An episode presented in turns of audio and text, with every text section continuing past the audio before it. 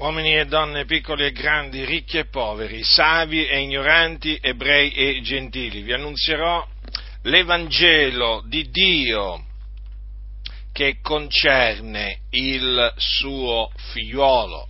Evangelo che Dio aveva innanzi promesso per mezzo dei suoi profeti nelle sacre scritture.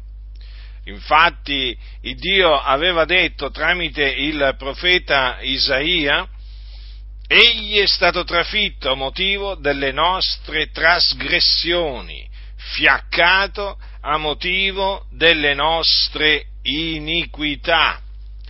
Dunque il figliuolo di Dio doveva venire nel mondo per morire per i nostri peccati e non solo morire, ma anche doveva eh, risuscitare dai morti. Infatti Davide, che era profeta, disse, parlando per lo Spirito, disse anche la mia carne riposerà in speranza, poiché tu non lascerai l'anima mia nell'Ades e non permetterai che il tuo santo vegga la corruzione. Davide parlò del Cristo di Dio in quanto Dio gli aveva con giuramento promesso che sul suo trono avrebbe fatto sedere uno dei suoi discendenti e antivedendola parlò della resurrezione di Cristo, del figliolo di Dio, dicendo che non sarebbe stato lasciato nell'Ades e che la sua carne non avrebbe veduto la corruzione. E io vi annunzio che queste scritture il Dio le ha mandate ad effetto nella pienezza dei tempi in Gesù di Nazareth, che il Dio fece nascere da una eh, donna eh, che fu visitata dallo Spirito Santo, nel senso che lo Spirito Santo venne sopra di lei e lei rimase incinta per virtù dello Spirito Santo. Quella donna, una giovane vergine, si chiamava Maria. Quindi ciò che in lei fu generato fu generato dallo Spirito Santo. E eh, questo avvenne, cioè il fatto che lei rimase incinta per virtù dello Spirito Santo, mentre lei era fidanzata ad un uomo della casa di Davide di nome Giuseppe.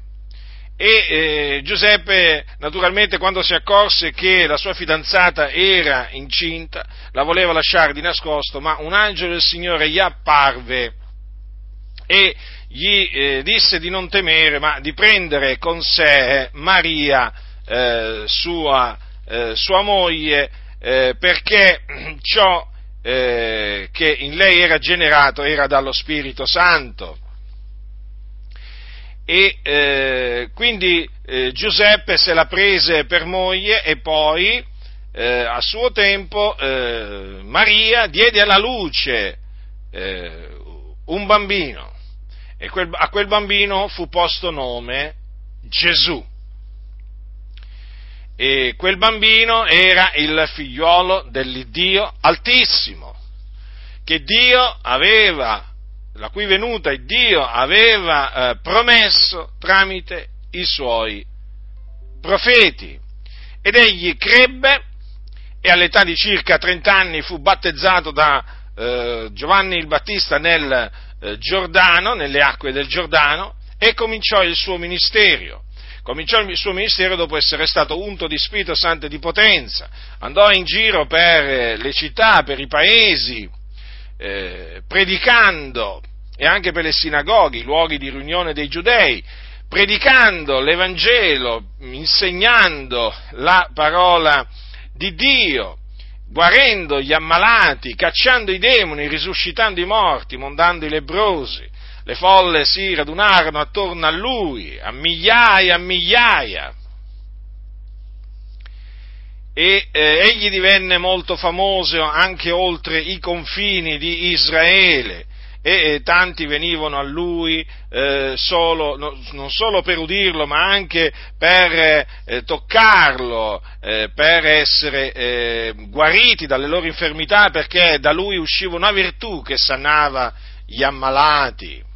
Egli dunque andò in giro facendo del bene, molto bene, ma fu contraccambiato con il male. Infatti i giudei lo odiarono lo perseguitarono, cercarono di ucciderlo diverse volte, ma non ci riuscirono perché l'ora sua ancora non era venuta.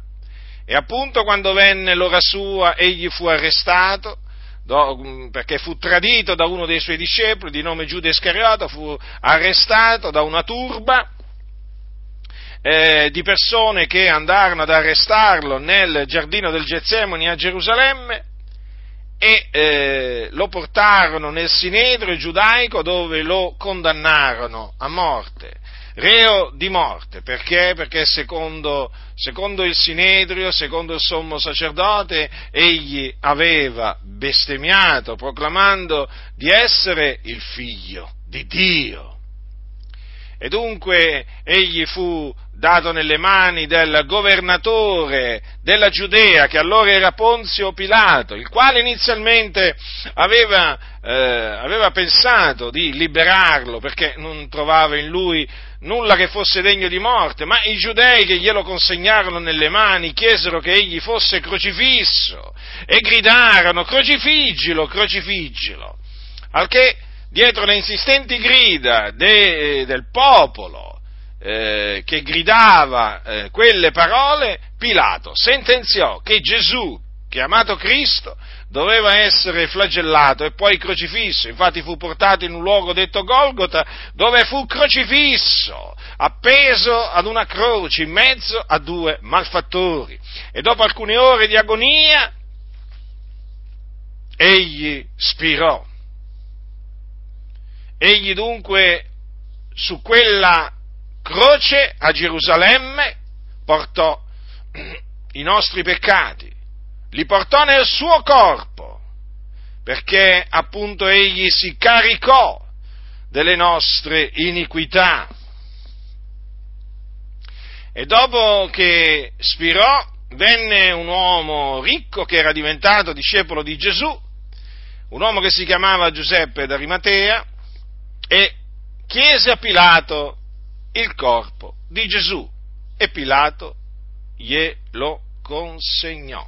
Ed egli lo prese e lo, eh, diciamo, pose in una tomba nuova, davanti alla quale egli appunto pose una, una grossa pietra e se ne andò.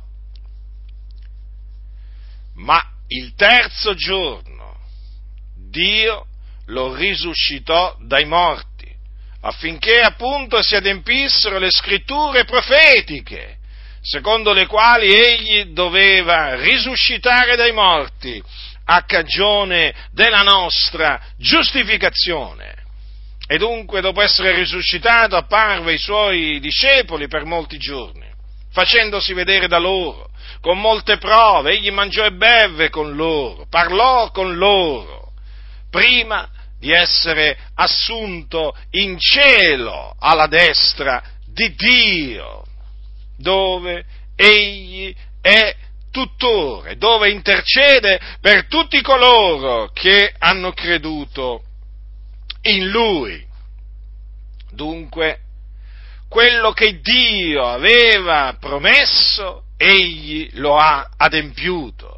Aveva promesso di mandare il suo figliolo nel mondo per compiere la propiziazione per i nostri peccati. E così egli ha fatto. Gesù, Cristo, il figlio di Dio, l'unigenito venuto dal Padre, si caricò delle nostre iniquità. Lui, il giusto, il santo, colui che nacque senza peccato, colui che visse senza peccato. Infatti egli fu tentato in ogni cosa come noi, però senza peccare.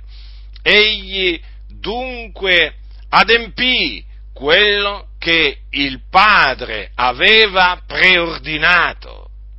E dunque, ora vi annunzio che chiunque crede in lui riceve la remissione dei peccati mediante il suo nome. In Gesù Cristo quindi c'è la remissione dei peccati.